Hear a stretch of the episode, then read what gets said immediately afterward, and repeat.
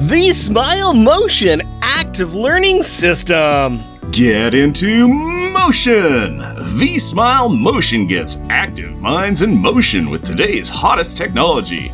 Wireless motion activated gaming system is a huge breakthrough for junior gamers. See it in action at www.vtechkids.com. VTech Kids have the power. www.vtechkids.com. TM and copyright 2008 Marvel Entertainment Incorporated and its subsidiaries, all rights reserved. VTech Kids!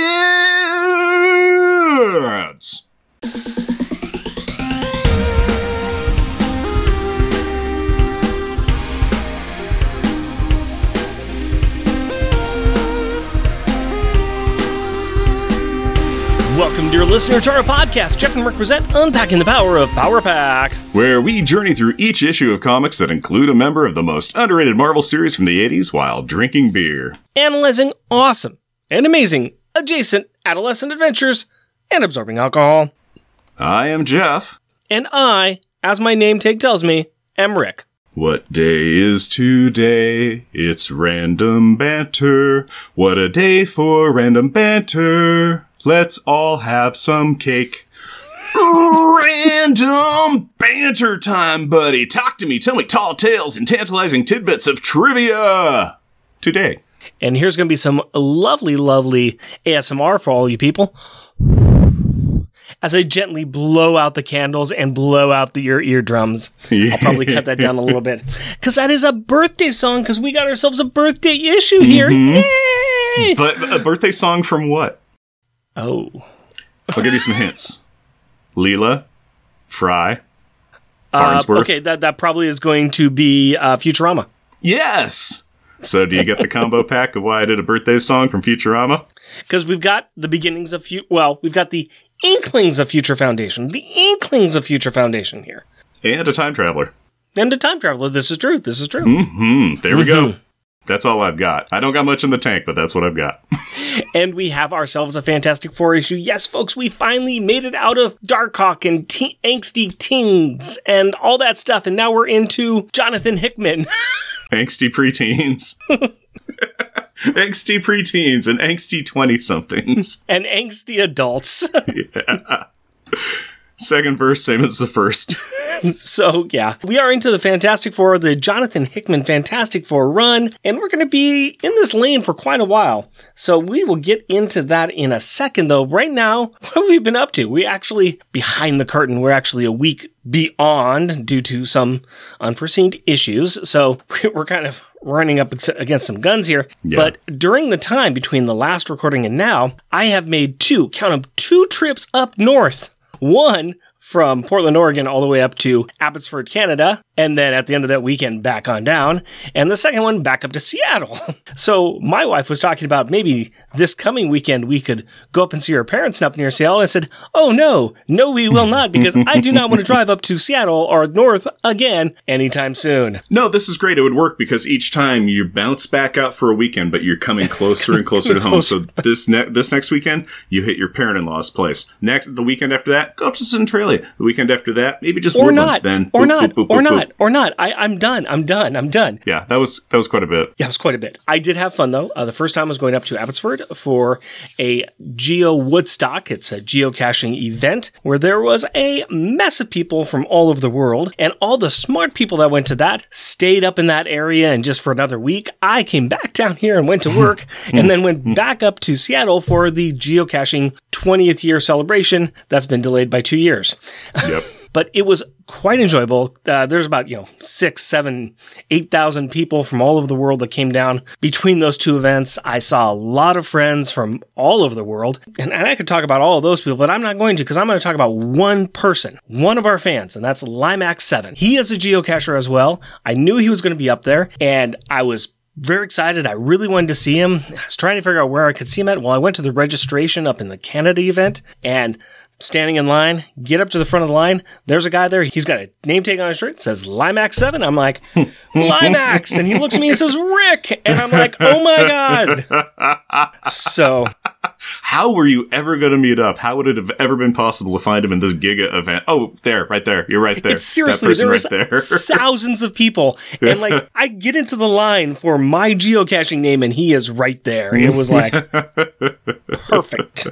that was absolutely perfect. I'm a little Rita as a lot jealous that you got to meet him, spend some time and hang out. I'm really kind of jealous of that. That sounds really really cool. Fantastic guy, and I was able to see him the following week up in Seattle. We were able to run into each other there, and last week when we should have been recorded, him and his daughter were finally working their way back down to California, and they were in town that night. They were heading from Multnomah Falls down to Salem, and I said, "Well, stop by my house because he had something he wanted to drop off, and I wanted to give him some of our swag."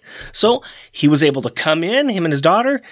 I had him down here in the room, and he was very jealous of all of the cool comic book covers, uh, or comic books I've got signed on my wall out there, and my nifty room here. And we sat around and talked for quite a while, and he got to meet my family, and it was very, very enjoyable.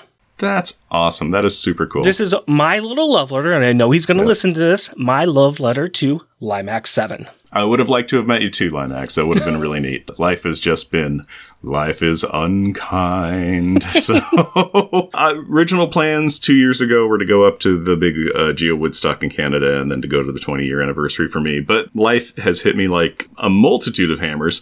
So those did not happen. I did get to go to a local event that was going on from some French people who were traveling to go up to Mecca, which is headquarters. Mm-hmm.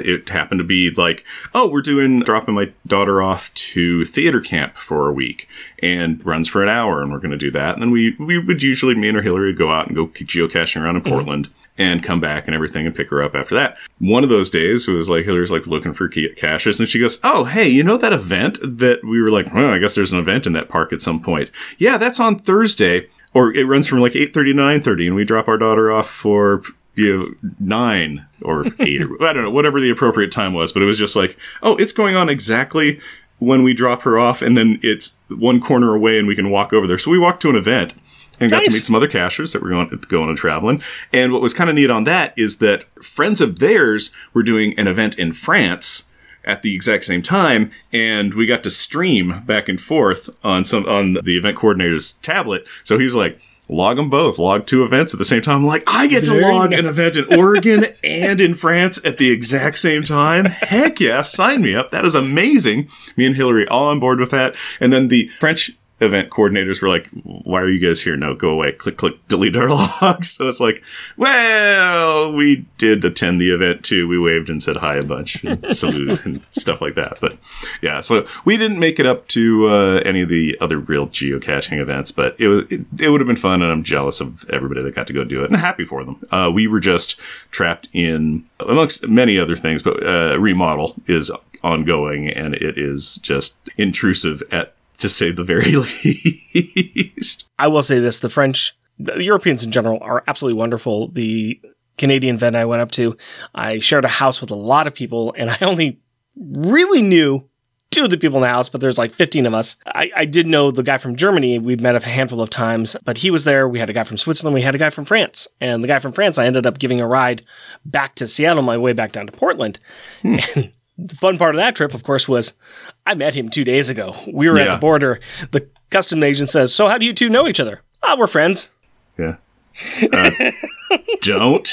He's a dude that got into my car, and I said, "Well, I guess this is a road trip buddy now." pretty much. It was pretty close to that. Uh, a really nice guy, very nice guy, wonderful. His name is Arnaud, and he lives in Paris in a small little apartment right next to the Eiffel Tower. And oh, nice. he lives the he lives his best life.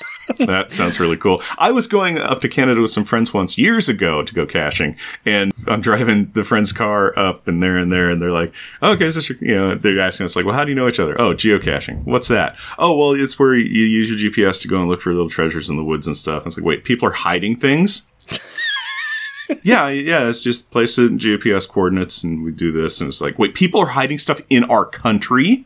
Uh, well, yeah, it's called geocaching. It's just little Tupperware stuff. I need you to pull over, sir. see, see, I said, you know, what are you up here for? The geocaching event. Ah, you're one of them. Yes. The it was Thousands a different age. it was a different age. okay. Speaking of different ages, let's talk about a bunch of people that are all different ages and somebody who is going on to a new age. Ah, see what I did there? See what I did there? Mm, that's a, a bleak way of referencing a birthday. Well, before we get to that, even, let's go ahead and talk about a two cents replay of what happened last episode, which will probably inform us about what's going on now. I'm sure that it will, Rick. In Wolverine Volume 2, issue number 37, a time displaced Wolverine stabbed some dudes during the Spanish Civil War and then fought Lady Deathstrike while they time hopped back to the present day, wrapping up their story. In the New Warriors Volume 1, Annual Number 1, To Bounce or Not to Bounce, Speedball took an experimental drug for diagnostic reasons and then spends his afternoon annoyingly getting saved by the Who's Who roster of Marvel heroes while trying to aggressively activate his power set, only to find out later that the experimental drug temporarily removed his powers and that he could have died at any time had these heroes not been saving him. Now that the neither story had a lot of weight to them, but they were a fair amount of fun, two sentence replay is over. Why don't you give me a beer and tell us what our power pack pick is? Hey, Jeff, I got you a birthday present. Hmm. I've had a bunch of birthdays. I like getting presents on them. You've had a lot of birthdays. Yep, too many. Not enough. Both. Pono Brewing. Monkey's birthday! West Coast IPA from Pono. Do not add an R. Pono Brewing. This is great. That looks like. Uh, I'm so glad this cartoon looking monkey wearing a birthday hat is uh, throwing hops at us that say Mackenzie Eclipse and, as opposed to what a monkey is known for flinging. That's beautiful can. It's in front of a beautiful full red sunset over some uh, cartoon mountains and everything. That's a real pretty looking can. Makes me happy. I like the colors. And Monkey's birthday. Monkey's Delightful. birthday by Pono Brewing, 6.2% ABV, 60 IBU. It's springtime in Portland. Well, it's actually summer, but you know, whatever. And the weather is as weird as the city. That's why we are in the middle of a heat wave. Yeah, it's like 100 degrees today or something. It's wonderful. Monkey's birthday is an old saying meaning rainy and sunny at the same time. Monkey's birthday is the latest in our West Coast seasonal IPA series, made with Mackenzie hops that are exclusively grown in Oregon Terrier and Eclipse hops from Australia. Big notes of grapefruit, lemon, nectarine, melon, pine, zesty citrus, and sweet fruits. Beware of flying hops. I'll hop you, my little pretty darling. I can't remember what the speech is. You know what's nice is that we have a double recording tonight, and this is a tiny little can, which fills up my mug just about right. Yeah, I filled mine with froth. So uh, I've got more in the can. Not to brag. I got junk in the trunk. Ooh, Yeah, that is a very hazy IPA. It's got that Yep. beautiful wheat coloration to it, very bubbly. This is a tasty, tasty brew. Wow, I'm getting those grapefruit, lemon, nectarine, melon, pine. Yep. Yeah, I'm getting Yep. all that stuff hitting hardcore. Yeah, it has a very nice aroma to it, and it has a very nice flavor to it. It's very, it's very light. It's very refreshing. It's very bright. It has a lot of cit- lot of citra notes to it and a lot of pine notes going. Yeah. Not getting that metallic hit on there, which is nice. No, I can tell it's an IPA. Yeah. I am getting that generic IPA flavoring in the forefront of the. You know, here's you take a sip and you go, yes, that's an IPA. Mid taste IPA, aftertaste IPA. But there's a lot of pleasant notes Yes. surrounding it with the pines and the citrus and the all of all of that jazz. It's it's it is a pleasant drink. It is not too bad, and especially on, like we said, a near 100 degree day. My computer is telling me right now at 625 it is 96 degrees outside. So thank goodness for air conditioning and a nice cool basement and a nice cool drink. Yep, I just turned the air conditioning off uh, before hit before hitting record, so the rest of the family's going to be joyous, I'm sure. Well, aren't they always? Let's move on. well, let's move on to those opening credits, if you please. Fantastic Four Volume 1, Issue Number 574, February 2010. Days of Future Franklin. Writer, Jonathan Hickman. Penciler, Neil Edwards. Inker, Andrew Currie. Letterer, Rus Wooton. Colorist, Paul Mounts. Editor, Tom Brevoort. Featuring the Fantastic Four, Mr. Fantastic, Invisible Woman, Human Torch, The Thing, Franklin and Valeria Richards? Guest starring Artie and Leech, Bentley, Dragon Man, Herbie, Alicia Masters, Spider Man, Alex, Jack, and Katie Power. Oh my! First thing is first. Do you know that Franklin has a sister? No, no, I did not. I thought that he was an only child. How did that happen and what is her deal? She's not a Mephisto wish baby, is she? Well, according to the very complicated backstory that involves the negative dimension, radiation, alternate realities, Franklin's cosmic powers, and the midwifery skills of one Doctor Doom, plus a journey to hell, we have Valeria Richards. And while not a mutant with the powers of a god like her brother, Valeria is ranked in the top three smartest characters in the Marvel Universe. And in fact, in some lists, ranking above her father, Reed Richards. And she still has a bedtime. you betcha she does. Oh, and also, Franklin has no mega powers right now. He's normal. He's just a kid. And this occurred as a result of resetting reality with Valeria and also reforming Galactus. Of course, because that's what happens. Okay. Life in the Baxter building is one adventure after another, and I guess today's includes a wrapped birthday present held by a sister. As Valeria fetches her brother for a special big boy day party, they talk about what's in the box. Please, let it not be the head of an actress again. That was only the one time. Seriously, though, I would like to tell you no, but we do not know what's in that box yet. But I am pretty sure it is not as empty as the room they just entered. Hey, where are all the people that are supposed to be celebrating Franklin's birthday? Surprise! this is it. It's the big one. I'm coming, Elizabeth. I'm coming, Elizabeth. Remember the stars and guest stars we just mentioned? Well, all of them, Sans Spider Man, are here. Now that Sue Richards is not making them all invisible. And after Valeria wishes her brother happy birthday by calling him a very inappropriate word, he tells her that she'd better have gotten him something good. The privilege on these children is palatable.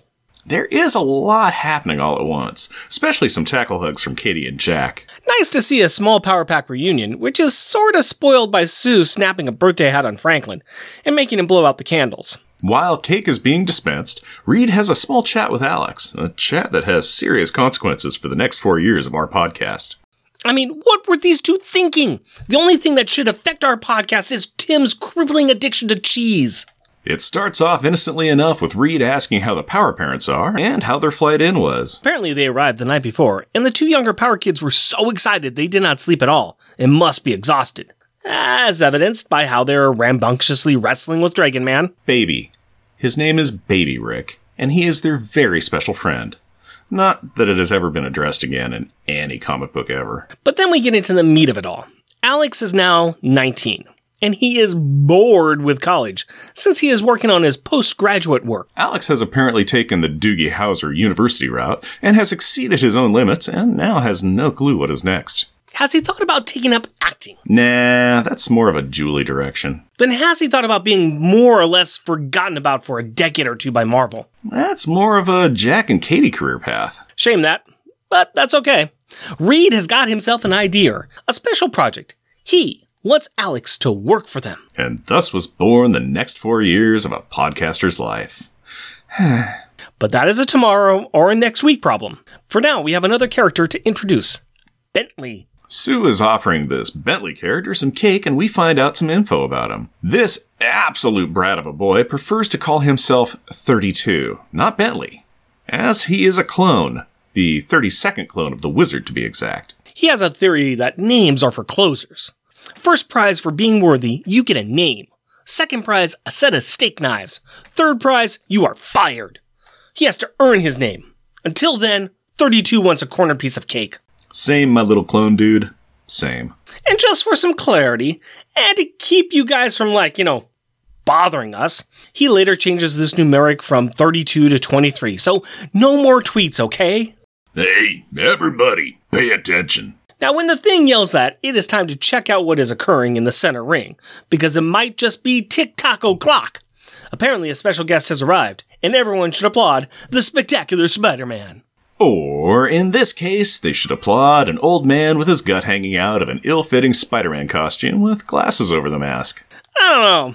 I heard Spidey let himself go, and I have seen enough old man Spider Man comics to believe that this might actually be him. After the birthday party kids yell that that is not the friendly neighborhood webhead, Spider Man is eventually discovered on the thing's back. Why, that wascally wabbit. While the kids are enjoying this goofy show, there is one person who is getting a little hot under the collar at this silly hero worship for some lunatic in long johns. Why does he get to make the entrance that is greeted with cheers? Stupid Spider Man. Johnny, Johnny, Johnny, let it go, man, let it go. Spidey has some fun hanging off Ben Grimm's back and amping up the kids, till he finally offers Franklin a ride while he swings on some webs. To which Johnny grumpily agrees that, well, at least Frank is having a good time. Later, it is time for some reverse presents, because Franklin is such a good kid. He got some of his friends very specific party favors. He did not know the Power Kids were coming, so he got them all some gift cards. Boo! After a bad start, gift cards are for the unimaginative. Right, Cindy? Spider Man gets a book picked with the help of Johnny called A Loser's Guide to Picking Up Women. Okay. Better? I mean, this deserves a stay classy Johnny remark, but still. Leech and Artie both get keys for the Baxter building and an offer to live with Franklin and his family. Okay. I, I may need a tissue. Additionally, Val and Franklin have created a helmet for Artie. He is mute, but he used to have the ability to project images. He lost this power during M Day when the Scarlet Witch took away mutant powers. Allergies! I have allergies! And I stubbed my toe! I'm crying! This new tech will allow Artie to use his powers again. This is awesome! Reed and Sue had no idea. and They are just loving how great their kids are. Oh, and the fake Spider Man was Willie Lumpkin. Because of course it was. Later that night, a time quake occurs in the hallway and some adult future guy shows up. I mean, you build a giant tower with your team name slapped right on it, you are bound to get a bunch of routine weirdness. He quickly puts up a barrier that the Fantastic Four cannot get through, and that is a problem because the birthday boy is on the stranger danger side of the barrier. Oh, that is so not good. Even worse, Future Dude waves his hand, whispers some words to Franklin, and he is out cold. Sue does not take this well and threatens to hunt the stranger down and wish that he had never been born. The stranger enters Val's room, who has intelligently hidden, but reappears when the guy states he is not going to hurt her. Which is a reaction that is so unlike you. I say the same thing every time we meet, but you still slam me in the face with a snow shovel. And who the heck always carries a snow shovel? Uh, someone worried about self protection and snow? Duh. Well, Val is told that she has to get a warning and that the future must be avoided at all cost. Now, the future guy says some words that are very important, so Jeff is going to repeat them in a serious voice. There will be a war between the four cities. The dead must not be forgotten. The future man must return to save the past. And all hope lies in doom. Why should I believe you? Because you're the one who sent me here. And just before that guy shunts back to wherever or whenever he is from, and before I hit Jeff on the head with a shovel, Val figures it out and wishes him a happy birthday, the same way she wished Franklin one earlier, using language we don't use anymore. But still, this is greeted with a smile. It is also just before Reed finally breaks through the other side of the energy barrier. The kids are both okay. Franklin not remembering anything that happened, and Val is, well, she's being Val. Even later than before, the Fantastic Four are having a little meeting. A quick after action report on how bad they are at protecting their family in their very own home. To be fair, it was a future version of their son who successfully bypassed all of their alarms. So turn that frown upside down, Reed. You are still a horrible father, but not for this reason. Speaking of Reed, he did run a mess of tests on both kids, and they seem to be fine. They got lucky. Oh, really? Well, then perhaps you can explain why Val is hiding a mess of insane calculations under a painting of Leonardo da Vinci. Hey, it is better than her hiding a picture of Leonardo DiCaprio under a painting of Leonardo da Vinci. or why Franklin is awake in his room building tiny universes because his older self told him to rest and remember what he is. Hey, you always should be yourself. Is that the best you have? Hey, diversionary question. Who are the Fantastic Four? We can't have nice things. okay, let's get on to the serious side of this comic. Let's talk about the cover. That's right, the cover. It's the front and the back, but we're only going to talk about the front because that's all that matters. It's a good looking cover.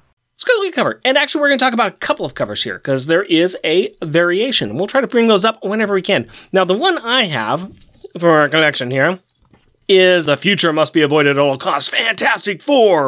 And it's got the four members of Fantastic Four there.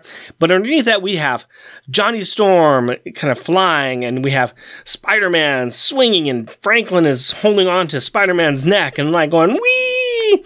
and then there's the fantastic car, and we got Sue and Reed and the thing. It looks like things reading a paper, and Val is there in the front. She's waving, and they're just like out having a little little tootle in the city there. And Franklin is heck with the family. He's on Spider Man's back because woohoo! Given your choice between the Flyers, you'd want to pick Spider Man as opposed to the Fantastic Human Torch because a little little Bernie. Little Bernie. This one is done by Alan Davis and Mark Farmer. The other one is a little more simplistic, and it is Fantastic Four, and it's got a white background, and we got circles. We have five circles. Top two is Reed and Sue. Bottom one is Thing and the Human Torch, and there's the four, stylized four in the center in a blue circle. That one is done by Dale Eaglesham.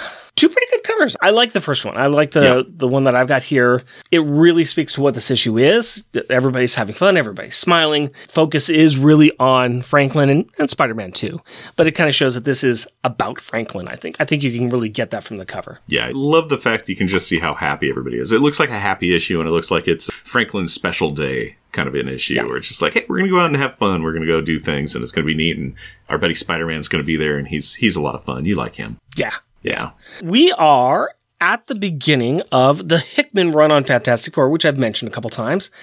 I probably should have done a little bit more research on this, but from my just kind of grasping knowledge here, Hickman's big thing really did start with this run in Fantastic Four. This is 2009, beginning of the, the Fantastic Four run with Dark Reign, and then he just started really going forward. And he did a very cool thing with Fantastic Four. He he really looked at the family side of things and he really started kind of doing the Chris Claremont thing of old where you put things in here, you start seeding some future storylines and you start building, building, building, and you make this gigantic story that keeps on spawning and spawning and spawning. And it's pretty good. And he really worked on this over the years and he just finished up his run with the X line and Marvel that he reinvented all of the mutants in, in Marvel pretty much. Yeah. Hickman has some real good chops, and you can kind of see it here. I like his stuff a lot. I'm a big fan of his writing. Yeah, this is going to be fun going through this and really exploring a little bit of it just in our own little world. We're not going to cover the entire run. We are only going to cover the issues where we see members of Power Pack. It's going to be pretty much Alex all the way through, but this leads on to a lot of stuff that's going to go on, and we're going to be following it for a while, so this should be enjoyable. But we should, I guess, talk about Valeria.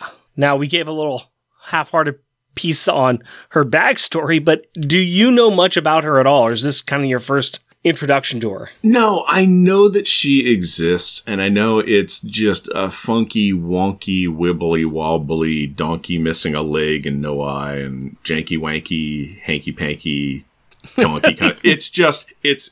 I still don't fully understand it. I don't grasp the whole. Franklin has a sister that's younger than him, but is also older than him. And okay, super genius. I know she exists. I acknowledge that she does. And it's a thing. And anytime I kind of start reading about like, oh, and here's how she came into existence, some it's just like smooth brain, smoothest brain, nothing sticks. Don't understand. go go away. Okay, she just is. I'm fine with that. Don't need more. I think this got started a while back where Sue was pregnant. She lost a child and they revisited it and through comic book nonsense, they brought her back and she is Reed's daughter. She is definitely Reed's daughter. I think Yeah, that. Franklin is very much more of the bombastic boy, likes the adventure and stuff, but she is the smart one. She is the thinker and she is smarter than Reed. Yeah. She just is also immature. because she's still a kid. I know that Yeah. 34 or 32 or 23 or Bentley. I know that he has a big crush on her in future days, Yeah. which I think is kind of neat. Where she just, yeah, it's just like, yeah, we're good lab partners, and he's like, yep, lab partners. Oh. yeah, I know she's mega smart, but she is also young and inexperienced mm. with a lot of things. Has you know, you can be super smart, and when you're still a little naive or inexperienced, there's a little detriment to you. Yes. We're going to have a lot of time to talk about her. She's one of the core members. I mean, this is the Fantastic Four. We've got the main four members that we all know and love from the Fantastic Four, followed by Franklin and Valeria. We're going to be getting a lot of interactions with them.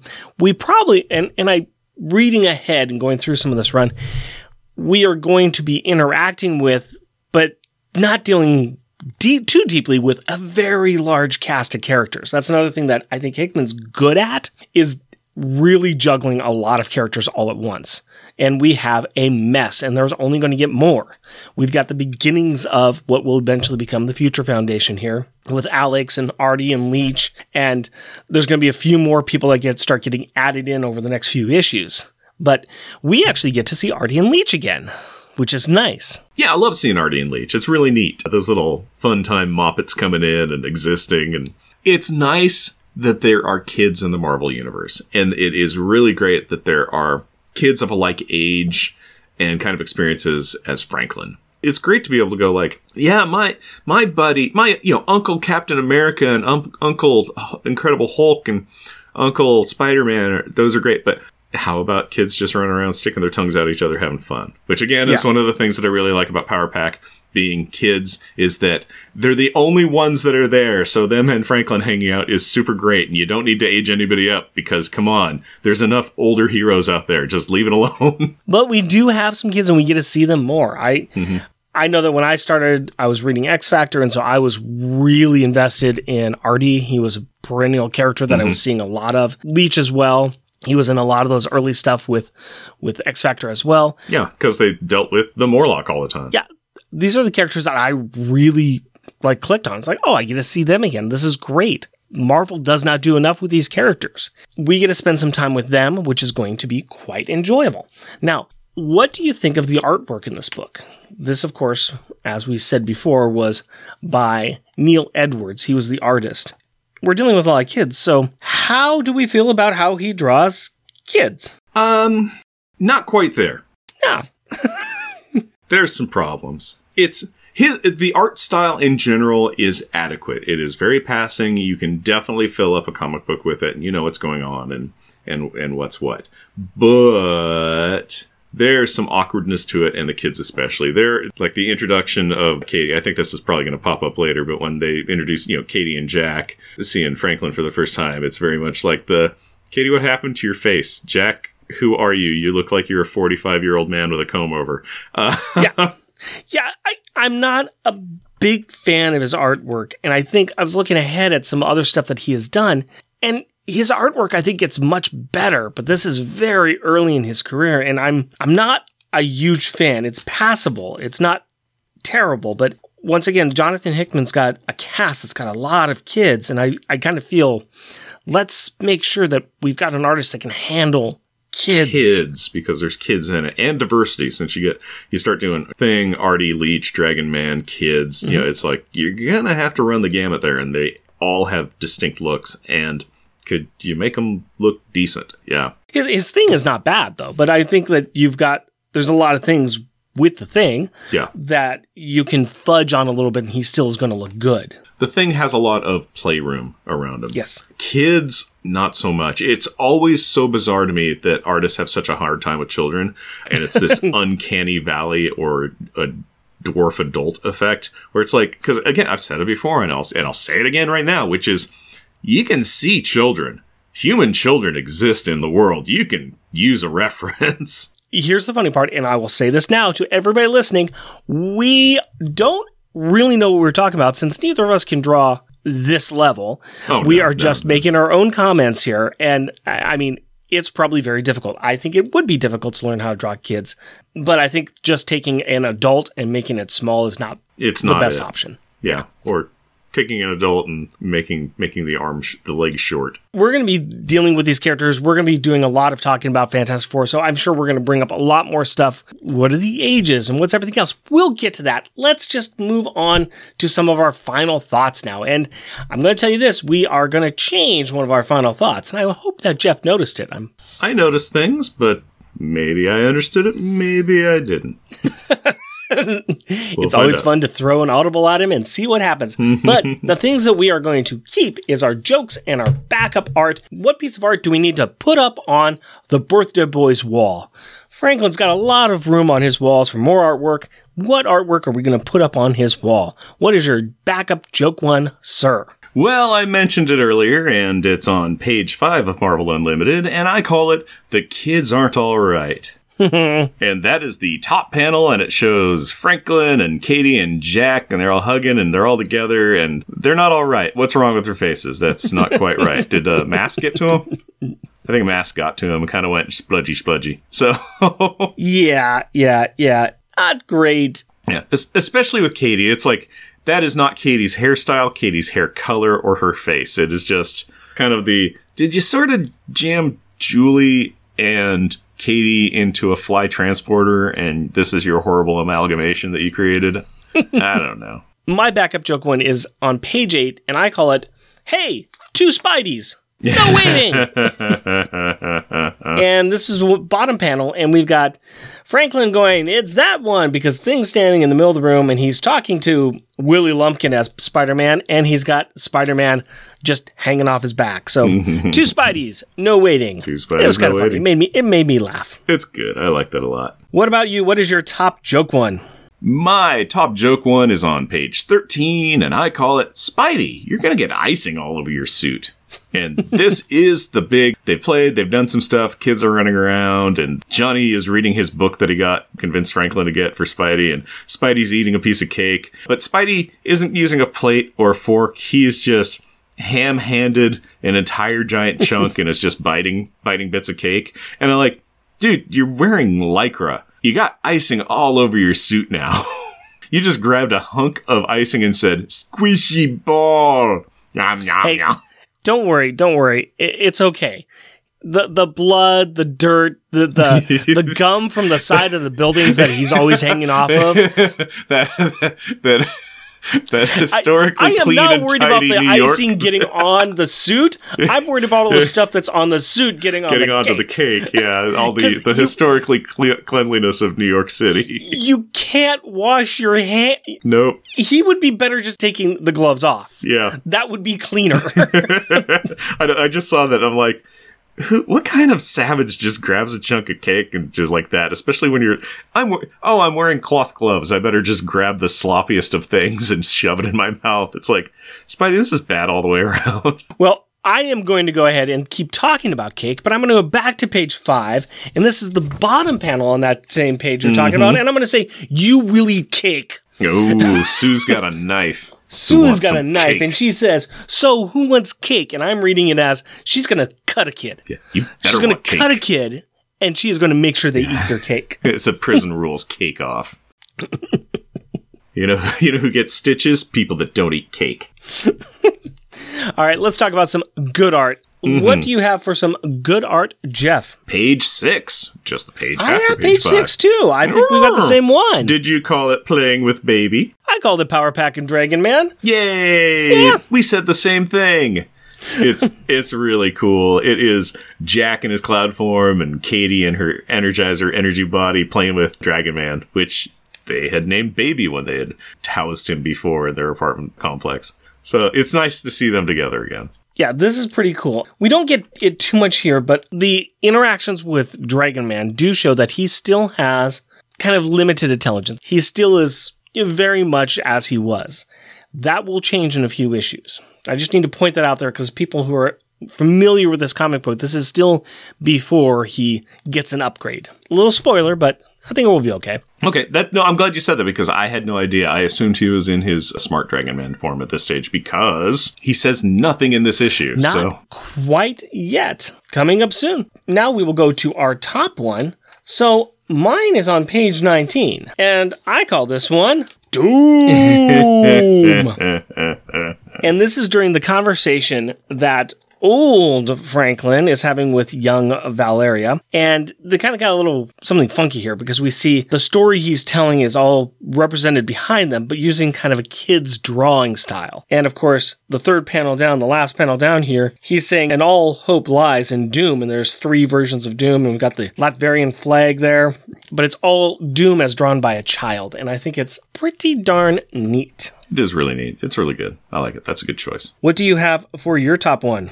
It is on page 10. And I call it mm-hmm. Swing as a Hit. And that's where Spider Man is at the birthday party. And he's just like, So, Franklin, you want to go web around? And he web slings Franklin around in the big old Baxter building. And everybody's like, Hey, that's so fun. And Franklin is super happy. And it's a hit. It's really great. Johnny even has to go, Yeah, all right. Franklin's having fun. Fine. He brought a clown and he made he made the kids laugh. He's doing his job. Uh, Puts, I'll take that icing and put it on your face and make it white and make you like a clown. Yeah, there we go. All right. Johnny hates Spidey. Speaking of Johnny and Spidey hating each other, uh, let's talk about some childish insults here. Rubber and glue moment. What is our most childish insult in here?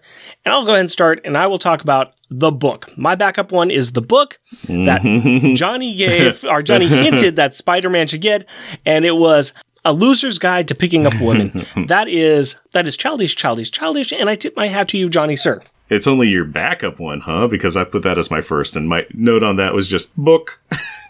Yep, yep, yep. Yep. I will say that I chose something that I'm not going to even say here.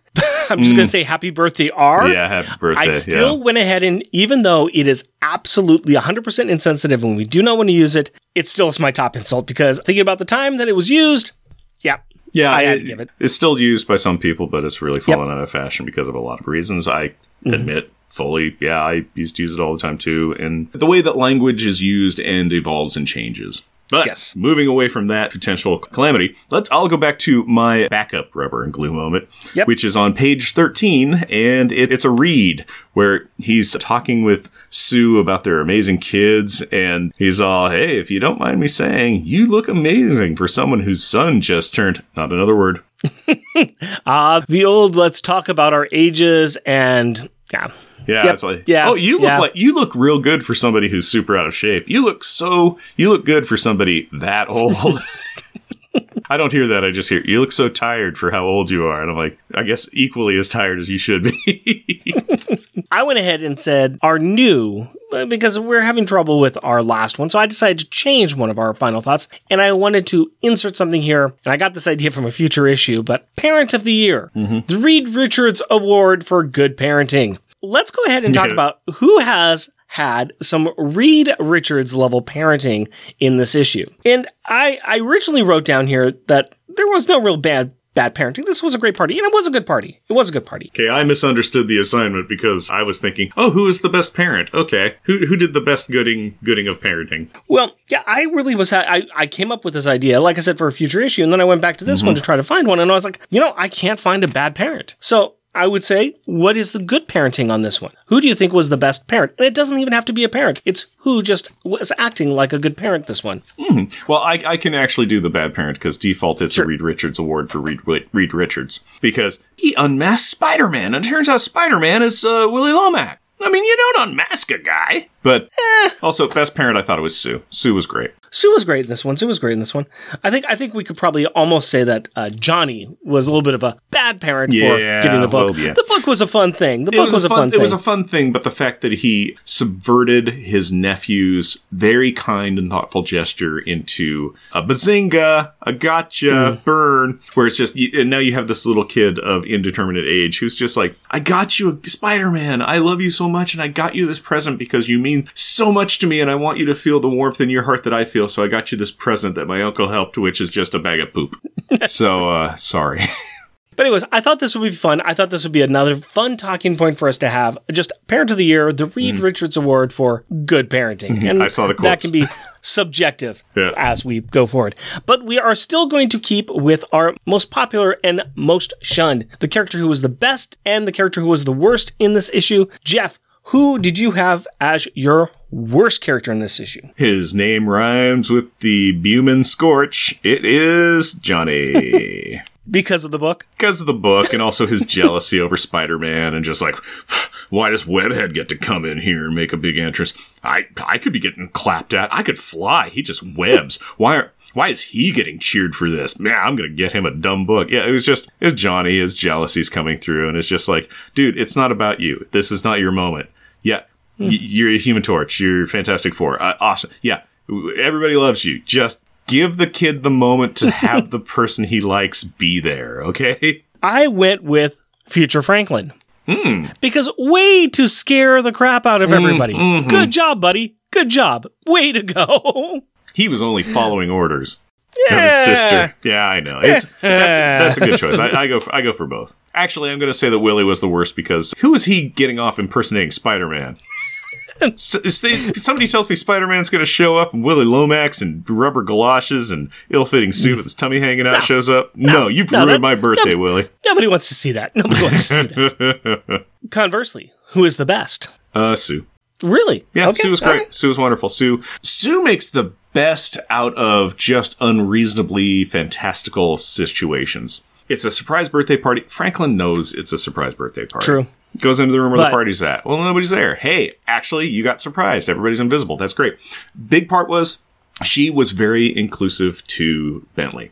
Here's your name. Do you want some cake? No, I uh, there's all these things, and it's just like, but I want corner piece. And she's like, Yeah. okay, man, just Fine. have some cake, Whatever. enjoy yourself. With such a diverse crew, she was she's able to manage each and every one and give them a little bit of personal time and Yep. corner piece of cake, which is the best piece of cake. Not too bad. I went with Franklin because he gets his yeah, he friends gave presents. presents to everybody. He gave presents to everybody. So for me, that was a real bonus for him. I thought that was a good move to the birthday boy himself. Yeah. Also, it's Franklin. He's amazing. He's the absolute best until he becomes a teenager, and then he becomes a teenager Franklin, and then that's his own issue. Apparently, there's something wrong with him when he's an adult too, but we'll get to that.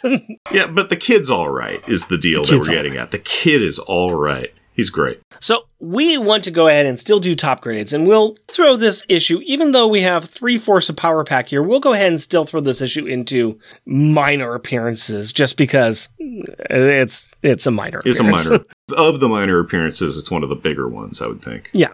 because it's not a panel or two. It's they talk. There's a bigger one that we've got coming down the line, but yeah, this is about it. So, mm-hmm. On our list here of our minor appearances, we have still number one, Uncanny X Men number 205. Down spot number eight, we've got Marvel Holiday Special number one. That's where the loners meet Secret Santa. We've got down at spot number 14, Warhawk. War of Kings number one, Darkhawk. That's where Darkhawk's crystal acts up and ruins his life. And of course, we still have loners number three.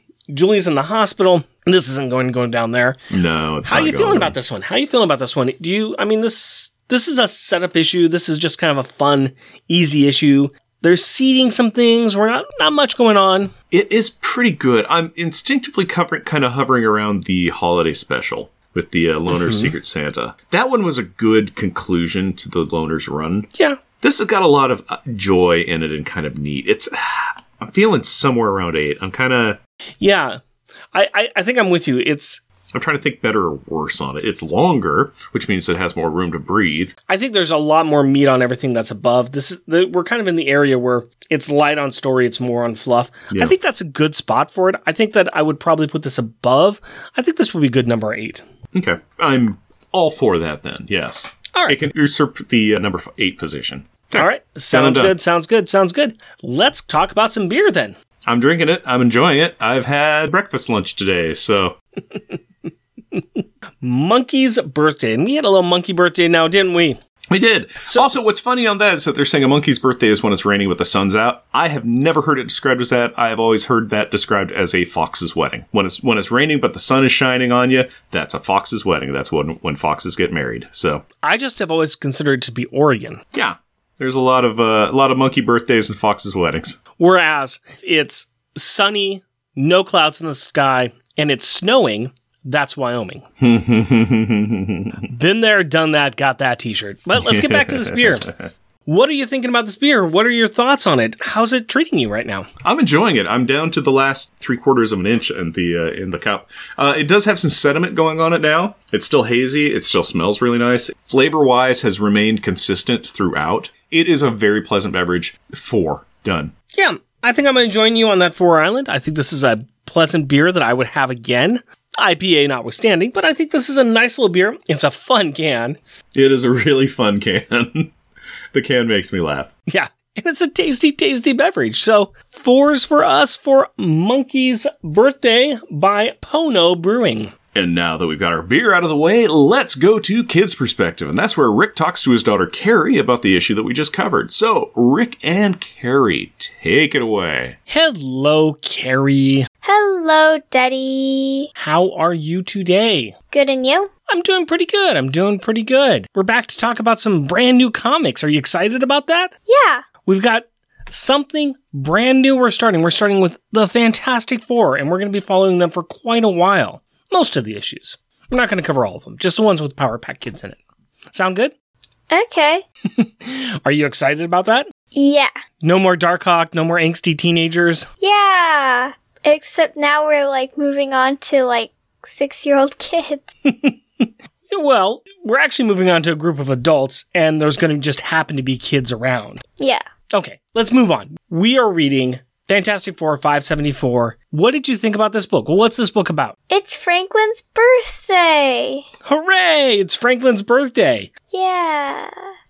Who has he invited to his birthday party? So he invited Katie and Jack and Alex mm-hmm. and Julie, maybe? Yep, Julie couldn't make it because she was off with the loners, right? Yeah, talking about retiring their superhero things. What'd you think about this birthday party? Is it kind of fun? Yeah, it's a kid's birthday party, as kids are. oh, he also had Leech in there, right? Artie and Leech. Yeah, Artie and Leech. I, I don't think you've seen Artie too much. Artie is the pink headed kid. No, I. Yeah, I kind of forgot Artie, to be honest. How could you forget about Artie? I like Artie. Artie is a lot of fun. I remember being introduced to Artie when I was, well, your age, and I was reading X Factor comics. Artie and Leech are very near and dear to my heart. I like those characters. Yeah. And you had a question for me too, because there's somebody here who you did not know, right? Yes! Starts with a V.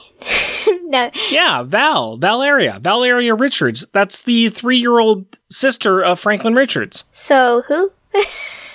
Val. She is Franklin's sister. She's three years old. Okay, why have I not seen her before? Well, it's because comics are crazy. Long story short, Franklin helped bring Val back into this world. His mom was pregnant at one time and she lost the baby, but through a whole bunch of series of events, Franklin made Valeria appear. Okay, so Franklin's magic, we gathered that. Well, he was. He doesn't have his magic powers anymore right now. He lost them all partly because of what he did there and, and a few other things. A lot of things occurred and he does not have his powers at the beginning of this story. At the end of the story, it looks like he has his powers back, right? Yeah. That was Yeah. also kind of like random and like, oh, um, just, just like a slip in at the end. Yeah, he's like magic now. Okay, goodbye. Yeah, and the, the old guy that came and like knocked him out and kind of gave him his powers and talked to Valeria, that was an older version of Franklin Richards. Yeah.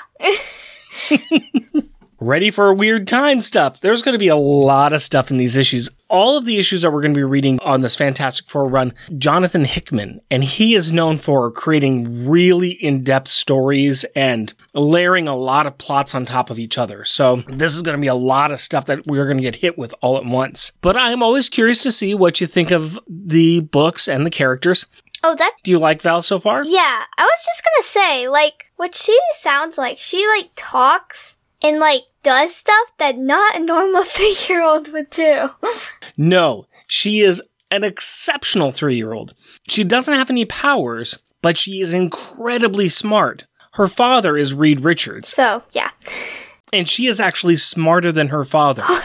I'm pretty sure like older Franklin Richards didn't even tell her that he was Franklin Richards and her parents didn't recognize him or anything. No. There's a lot like that that's going to be going on. And and there's going to be a lot of new characters that we'll be talking about. Val is a very important character, especially in this time and, and what she does and how she does things. She's too smart for her own good.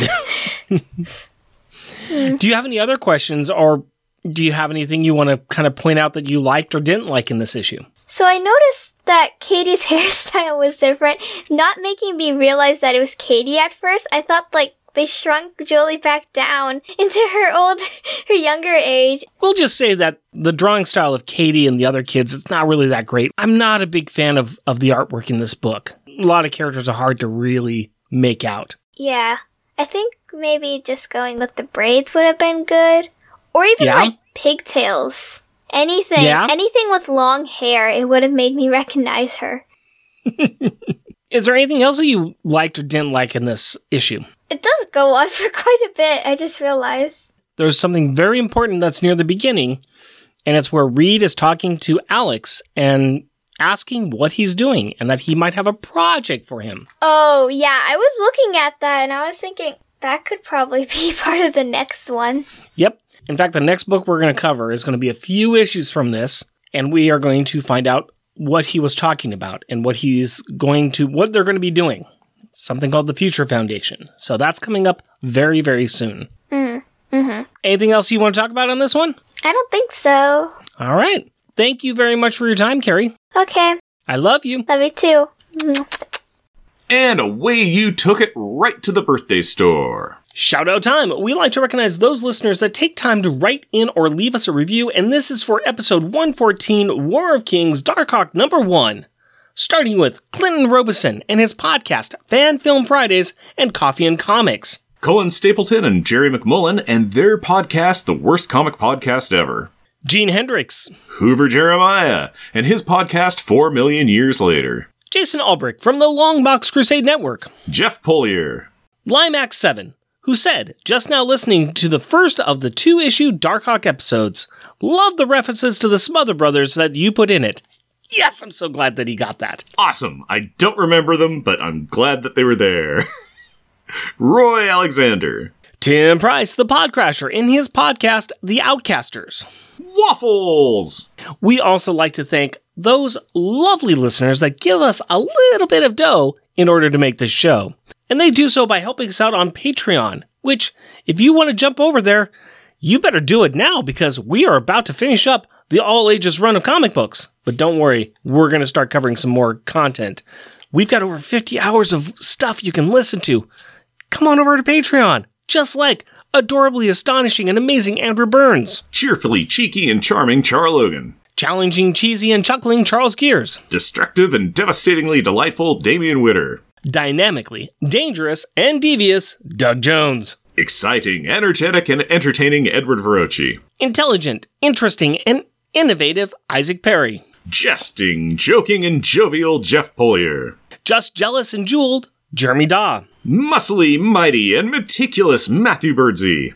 mythical and magnificent monologuing Matthew Laserwitz, Rudely rhyming and running Rustin Fritcher. steely, salty, and steamy Sailor Bear Zodar, Sad and sickeningly silly Shag Matthews. strange and stirringly steady Stephen Gray, Tyrannically terrifying and tame Tim Price. Technically terrific and triumphant Todd Enoch, Way, way wordy and wobbly Waffles. weird and wonderfully wacky Wind. And for our next issue, we are going to skip ahead a few issues and cover Fantastic Four 579. Once again, we're only covering the issues with Power Pack in them. Also, be sure to check out the other show that I'm on, my wonderful, wonderful monthly Monday movie muckabout on the Longbox Crusade Network. And we have some merchandise available on Redbubble. Go to redbubble.com and search for Unpacking the Power of Power Pack. Jeff and Rick Present is a bi-weekly self-produced podcast recorded in front of a live studio audience of my nifty, nifty, nifty new cover for my phone in Portland, Oregon. If you'd like to interact with us through the magic of the internet, you can do so through Twitter at Jeff and Rick Present, our Facebook page, Jeff and Rick Present, our email address, Jeff and Rick Present, all one word at gmail.com, or at our website, Jeff and Rick jeffandrickpresent.wordpress.com. Also, our YouTube channel is at Jeff and Rick Present. And if you would like to help support our show, we are on Patreon. You can find us at patreon.com, Jeff and Rick Present, all one word.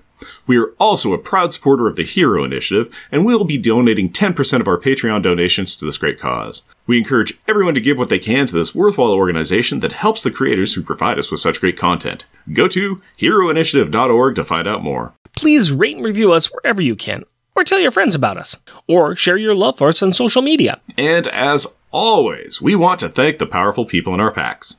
My wife Cindy and our daughter Carrie. My fiance Hillary and our daughter Aurora. We, love, you. Until next time. Costumes off. off. Our theme music is 80s Action by Kevin MacLeod. Also featured in this episode is Joy in Your Bright Face by Music L Files. All music is found at Incompetech.com and is licensed under Creative Commons by Attribution 4.0 license. First things first. Do you know who. That's what I say. I've already butchered it. First things first. First thing is. Hono. Brewing. Uh, th- that could be cut. That I've got nowhere I'm going with that. Oh, trust me, I'll cut it. good.